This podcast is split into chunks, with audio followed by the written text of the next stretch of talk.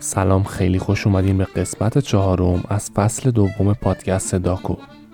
من آرمان هستم و تو این فصل کتاب مغازه خودکشی اثر ژان تولی رو براتون روایت می‌کنم. این نکترم بگم که محتوای این کتاب حاوی کلمات دلخراش و گاهن نامناسب برای افراد زیر 18 ساله.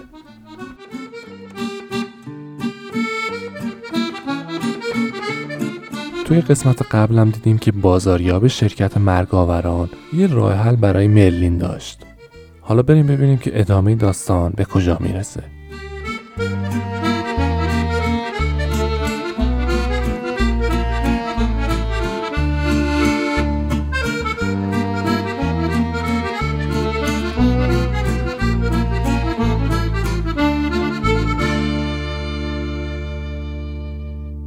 مادرش با یه سینی فلزی از آشپزخونه خارج شد.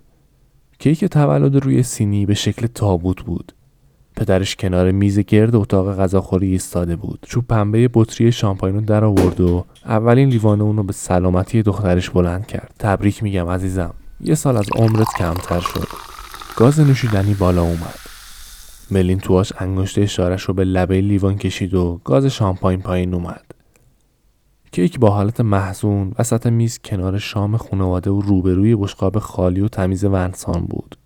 میشیما سعی کرد برای ونسان مقداری شامپاین بریزه. نه پدر متشکرم تشنه نیستم. پدر چند قطعه توی لیوان آلن ریخت. بفرما ای شیطون همیشه خندون بخور به سلامتی بزرگ شدن خواهرت که دوران معصوم کودکی رو تموم کرد و وارد بزرگسالی شد. تازه شروع بدبختیه. دور کیک رو به تقلید از چوب سنوبر سیغلی تابوت با شکلات شیری تزین کرده بودن. روی اون با کاکائو تیره مثل چوب ماهون در اومده بود و کله بلوند که با پوست لیمو طلایی شده بود روی بالشی از خامه چنتیلی آروم گرفته بود. مرلین از خوشحالی جیغ کشید. وای اون منم چقدر قشنگه مامان. مادرش با تواضع تاکید کرد همینطوره البته بگم که این ایده و طرح ونسان بود که گفت این کارو کنم تفلکی چون حالش از غذا به هم می‌خوره نتونست آشپزی کنه ولی شمها رو خودش درست کرده شمها به رنگ بژ و مثل تناب به هم پیچیده شده بودن و آهسته در هم آب می شدن. اعداد یک و هشت سن 18 رو نشون می‌دادن. ملین عدد یک و برداشت و جلوی هشت گذاشت. دوست داشتم هشتاد و یک سالم بود. بعد آه خستش رو روی شمها فوت کرد. میشیما دستاشو به هم زد و گفت حالا نوبت کادو است. مادر ملین در یخچالو بست و با یه بسته کوچیک کادو پیچ برگشت. ملین به خاطر اون کاغذ کادو ببخشید. ما به آلن گفتیم کاغذ کادو سیاسفید بگیره ولی باز کار خودشو کرده و با اون لبخند دلغکانش با این کاغذ رنگ و رنگ برگشته. دیگه خودت می‌دونی برادرت چجوریه. خب اینم از طرف من و بابات تقدیم به تو که حالا دیگه بزرگ شدی. ملین با دقت کادوی والدینش رو باز کرد. یه سرنگ؟ چی توشه؟ یه سم مهلک. او مامان بابا بالاخره بهم اجازه دادین خودم رو بکشم. درست فهمیدم؟ می‌تونم این کارو کنم؟ مامانش چشاش رو بالا برد و گفت خودت نه بلکه هر کیو که ببوسی. چطوری؟ این آمپول پیشنهاد شرکت مرگاورانه. اونو توی رگ تزریق می‌کنی. هیچ بلایی سرت نمیاد. مریضم نمیشی. ولی باعث میشه بزاقت سمی رو ترشح کنه که هر کسی رو که میبوسی بکشه. هر بوسه تو به مرگ منجر میشه. میشیما گفت توی مغازه جایگاه خودتو پیدا می‌کنی. می‌دونی من و مادر تصمیم گرفتیم این وظیفه رو بهت بدیم که توی قسمت تروبار باشی و مشتریایی که داوطلبانه این خودکشی رو انتخاب می‌کنن با یه ماچ به درک بفرستی. بوسه مرگ. ملین که تا الان آروم نشسته بود بلند شد و از شوق به لرزه افتاد. پدرش ادامه داد ولی باید یادت باشه ما رو نبوسی ها. ملین گفت مامان چطور ممکنه سمی بشم ولی مسموم نشم؟ لوکریس مثل یک متخصص توضیح داد به حیوانات نگاه کن اونا چطوری اینجوری مار و عنکبوت با اینکه سم توی دهنشونه صحیح و سالم زندگیشونو می‌کنن خب تو هم همینطوری میشه دیگه میشیما شریان بند رو روی دست دخترش بست. ملین چند ضربه روی آرنجش کوبید و همونطور که آلن به او نگاه می‌کرد نوک سوزن رو توی رگش فرو کرد. اشک توی چشاش جمع شد.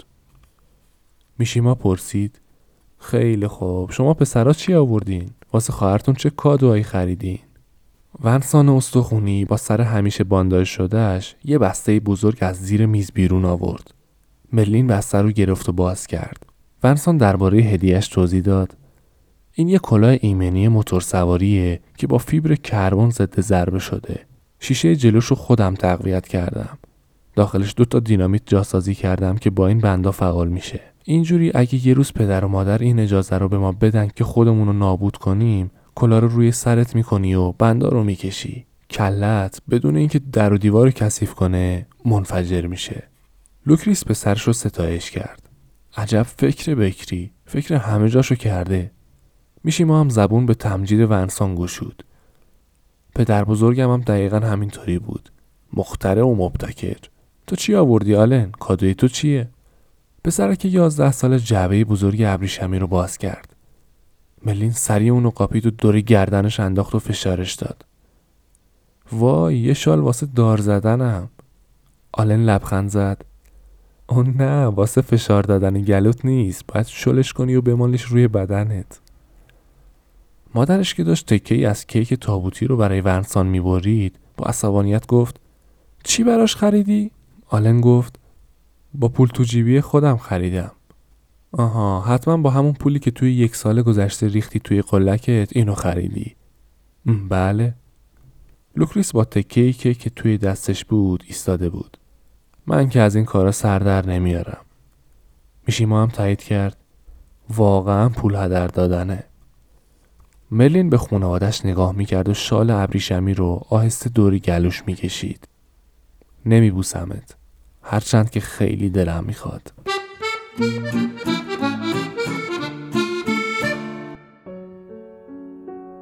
شب فرا رسید. ملین توی اتاقش لباساشو در آورد و شروع کرد به ور رفتن با جعبه ابریشمی. حرکات شبیه رقص شد و انعکاسش روی شیشه پنجره افتاد که از پشت اون مردم توی مجتمع مذاهب از یاد رفته خودشونو مثل برگای پاییزی از بلوکای موسا و مسیح و زئوس و ازیریس از بالکناشون پایین مینداختن دختر آقا و خانم تواج شال ابریشمی رو توی هوا به پرواز در می آورد و دور خودش می چرخوند. هنگامی که ابریشم به شونه هاش می خورد لرزهی بر پشتش می اومد و کمرش رو خم می کرد. اجازه می‌داد این پارچه خوش جنس روی بدنش به لغزه. جنبش شال توی هوا مثل حرکات نرم یک رقصنده بود. مثل چتری آهسته روی صورت مرلین فرود می اومد. چشاشو بست و نفسشو بیرون داد و ابریشم دوباره توی هوا به حرکت در اومد. تو گوشه پارچه رو گرفت و اونو همچون بازوهای مردی که اونو توی آغوش گرفته بود دور کمر و شکمش میچرخوند ابریشم بی صدا از بین رونای او بالا میخزید و تا دور موهای سرش میپیچید ملین دلا می‌شد و شونه های سستش میافتاد و دوباره راست می‌شد. وقتی کادوی آلن از کمرش بالا می‌رفت و بر سینش میسرید بیشتر گر می‌گرفت و سرخ می‌شد. دستشو پشت گردنش می‌کشید. ملین از اینکه خودش رو این گونه می‌دید متحیر شده بود. باستاب حرکاتش بر پنجره اتاق میافتاد. کمرش رو قوس داد و خم کرد. اندامش از پشت عالی بود و کفلش تنها کمی چاق بود. بند ابریشمی دوباره حرکت کرد و برای این دختر متحیر هارمونی بدنش آشکار می کرد. او زیباترین دختر این منطقه بود و هیچ دختری به خوشگلی او نمی رسید. کادوی برادر کوچکش محشر بود. بند ابریشمی به رقص شهوانی و هیپنوتیزمی خود روی پوست ملین ادامه می‌داد. چشمایی او از خلصه خوش که براش تازگی داشت خمار شده بود. ولی آیا تنها همین بود که براش شناخته می‌شد آیا مرلین به مونرو بدل می‌شد؟ مرلین دهنشو گشود و بین لباش بزاقی مرگاور خودنمایی کرد.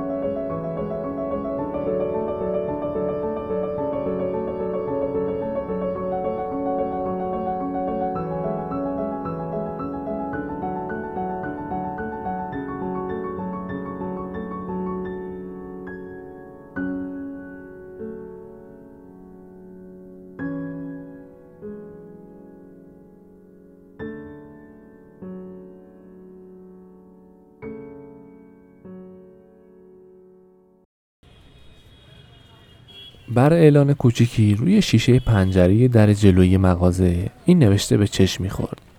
به علت عزاداری باز است. بالای در مثل زنگوله اسکلتی کوچیک که از لوله های فلزی ساخته شده بود آویزون بود که ورود مشتریان رو با صدای حزن‌آلود اعلام می‌کرد. زنگوله جیرینگ جیرینگ صدا کرد و لوکریس سرش رو برگردوند و به مشتری که وارد مغازه می‌شد چشم دوخت. عجب. تو که هنوز بچه ای چند سالته؟ دوازده سیزده. نوجوان به دروغ گفت. پونزده سال. یه مقدار شکلات سمی می‌خواستم. لوکریس گفت خوب گوش بده به من. وقتی میگی یه مقدار منظورت بیشتر از یکی دیگه. ولی تو فقط می‌تونی یکی از شیرینی های لذیذ و کشنده ما رو بخوری.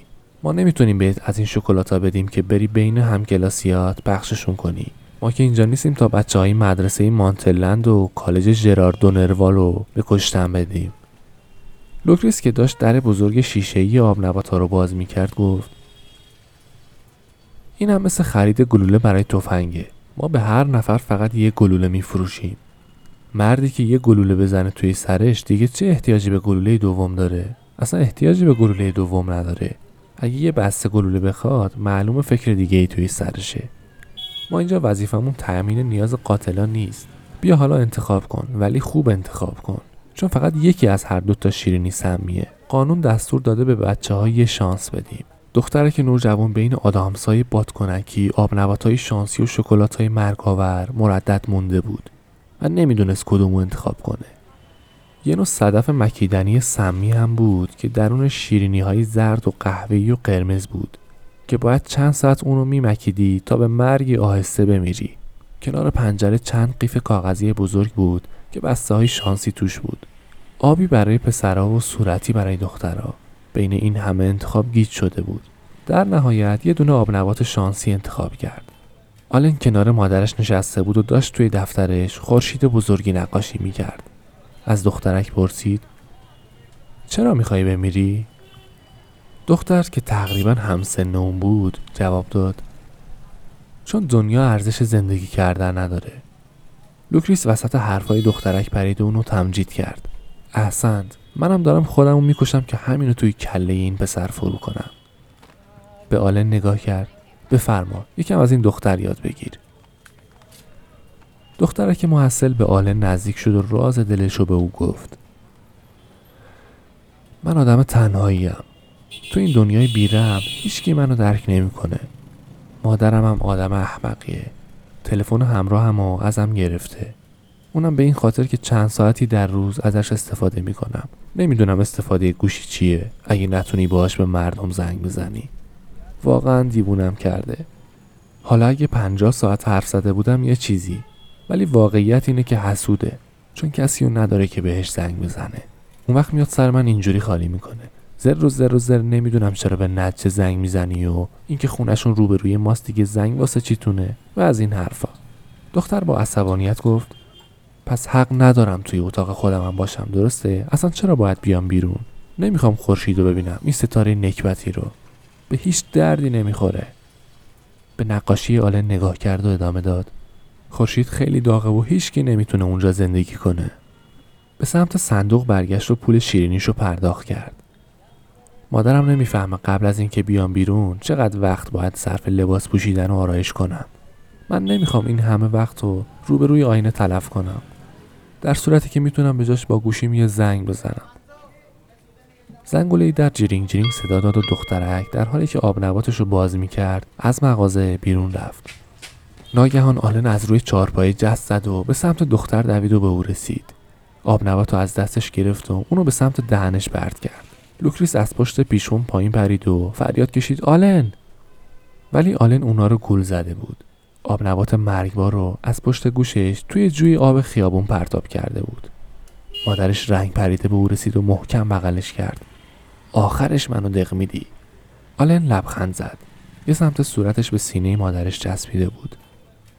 مامان می‌تونم صدای قلبتو بشنوم. دختر گفت پس من چی؟ آب نبات من چی میشه؟